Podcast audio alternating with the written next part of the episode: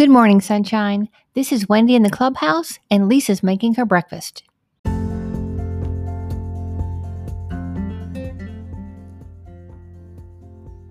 Welcome to the Sunshine 365 podcast, powered by WendyGilhula.com and propelled by Possibility.com with Lisa Fenton.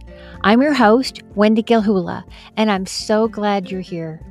Today is a brand new day, so let's hop to it.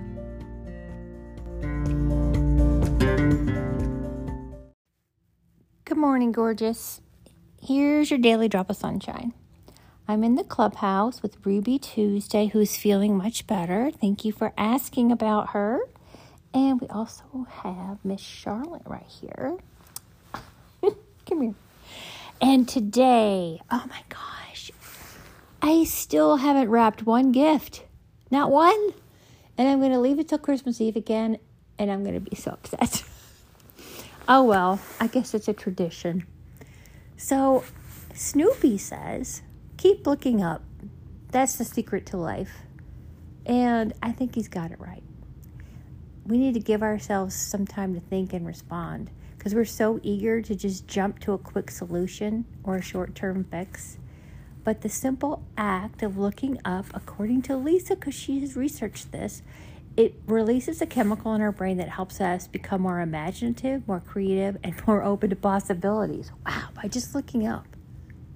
Wow, and we're looking down at our phones all the time. All right. Well, we have so much going on in our heads and in our lives. We just need to give ourselves more space so that we can get back in the moment. So give yourself permission to pause and look up. Thanks, Snoopy. Until tomorrow, sunshine.